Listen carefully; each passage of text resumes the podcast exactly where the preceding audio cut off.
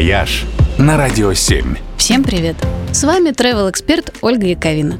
Обычно туристы используют такси для того, чтобы добраться до какой-нибудь достопримечательности. Но в некоторых городах и странах достопримечательностью является и само такси.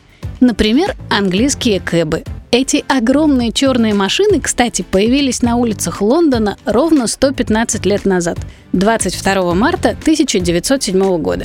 Расстояние между сиденьями в их салоне рассчитано таким образом, чтобы леди и джентльмен, сидя друг напротив друга, ни в коем случае не соприкасались коленками.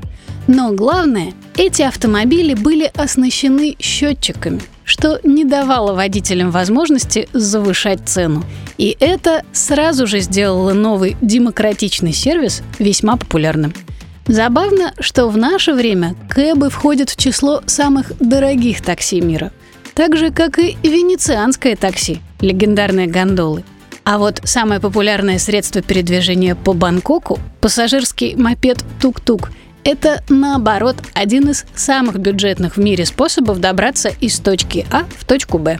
Поездка на такси – обязательный туристический аттракцион на Кубе, где для перевозок используют винтажные американские автомобили или наши родные «Жигули», причем оттюнингованные самым невероятным образом.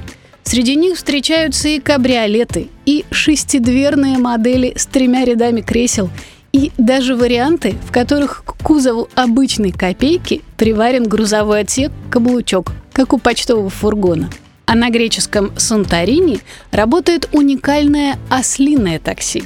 По-другому до многих точек на этом гористом острове не добраться. Помните фильм «Мама Мия»?